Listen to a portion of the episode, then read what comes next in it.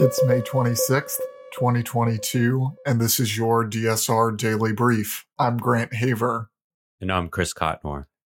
Our top story today: in a late-night speech on Wednesday, Ukrainian President Vladimir Zelensky lambasted the New York Times and Henry Kissinger for arguing that Ukraine should give up land to Russia in exchange for peace. He compared their comments to support for appeasement with Nazi Germany in the nineteen thirties. A Zelensky advisor, Alexei Arestovich, said, "No one is going to trade a gram of our sovereignty or a millimeter of our territory. Our children are dying. Soldiers are being blown apart by shells. And they tell us to sacrifice territory. Get lost. It's never going to happen." Axios reports that Israel turned down a U S request to allow Berlin to supply Ukraine with anti-tank missiles produced in Germany with Israeli technology under an Israeli license. Israel has consistently stayed neutral in the conflict, only supplying Ukraine with non-lethal assistance and rarely speaking out against Russian aggression. The Prime Minister of Belarus, Roman Golovchenko, confirmed that Belarus supplies weapons to the Russian Federation. However, Golovchenko acknowledged the difficulties with exporting weapons due to Western sanctions against their military-industrial complex. Elsewhere, China's Foreign Minister Wang Yi and a twenty-strong delegation arrived in the Solomon Islands Thursday at the start of an eight-nation tour that comes amid growing concerns about Beijing's military and financial ambitions in the South Pacific region. According to an official Chinese summary of the meeting, Wang told his counterpart that China would firmly support the Solomon Islands in its efforts to maintain national security and territorial integrity, while Jeremiah Manele described the visit as historic and a milestone in the relations between the two countries. China signed a security pact with the Solomon Islands last month in a move that sent shockwaves around the world.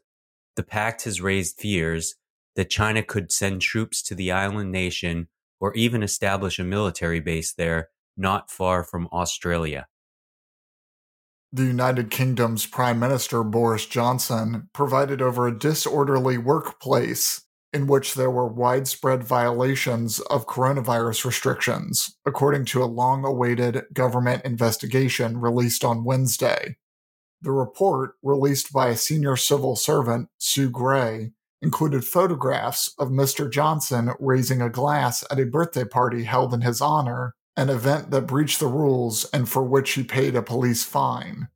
It noted that eighty-three people violated the rules at parties, during which some drank heavily, fought with each other, and damaged property.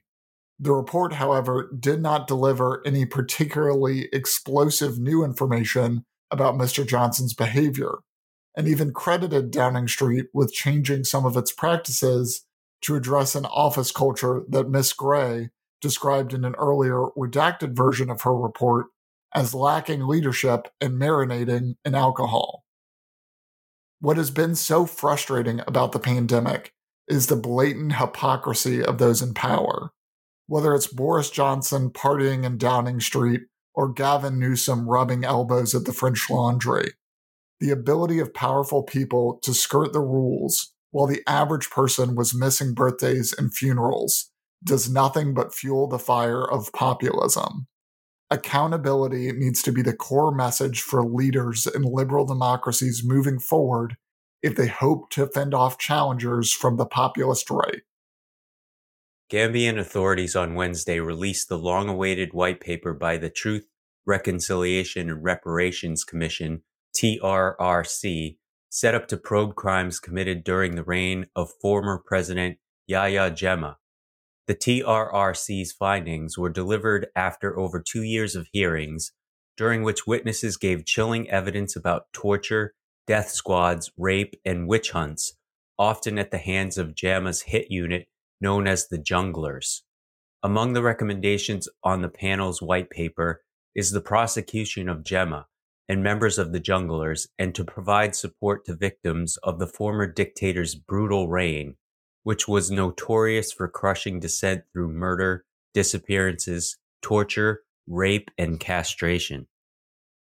A vessel carrying more than eight hundred Haitians trying to reach the United States wound up instead on the coast of central Cuba.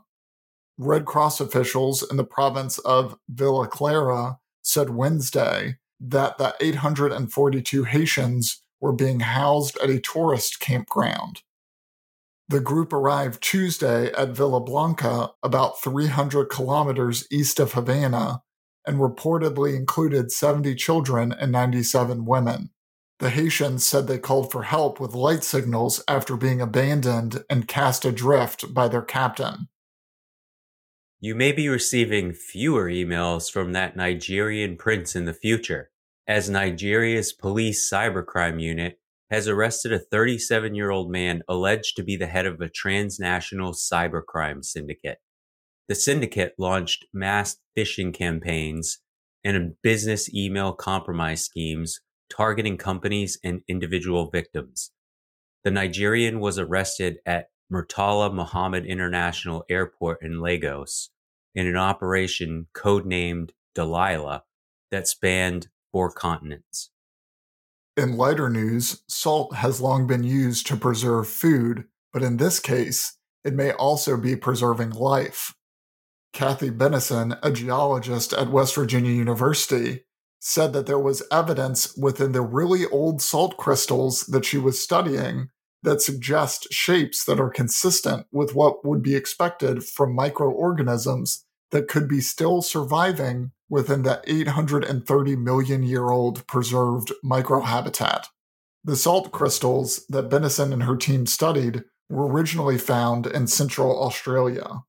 While some may be concerned about introducing yet another microorganism to the world in the middle of a pandemic, Bonnie Baxter, a biologist at Westminster College in Salt Lake City, says that an environmental organism that has never seen a human is not going to have the mechanism to get inside us and cause disease.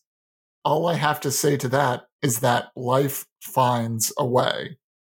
That's all the news we have for you today. Be sure to rate, review, and subscribe so that more people can find the show. If you have a tip, topic, or correction you'd like to flag for us, please email us at daily at the d s r network dot com.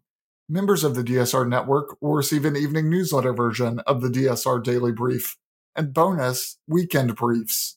This past weekend, we sat down with Katie Howland, an unidentified aerial phenomena transparency activist, about the recent congressional hearing on U A P. Thanks to our new members like Paige from London and our longtime members like Louise from Boca Raton for making these interviews possible. Go to the d s r network dot com and become a member to make sure you never miss any of our analysis. If you want more in-depth discussion of these issues, be sure to follow the links in the show notes to read our sources and turn into our sister podcasts on the Deep State Radio Network. Stay safe and stay tuned to the D S R Daily Brief.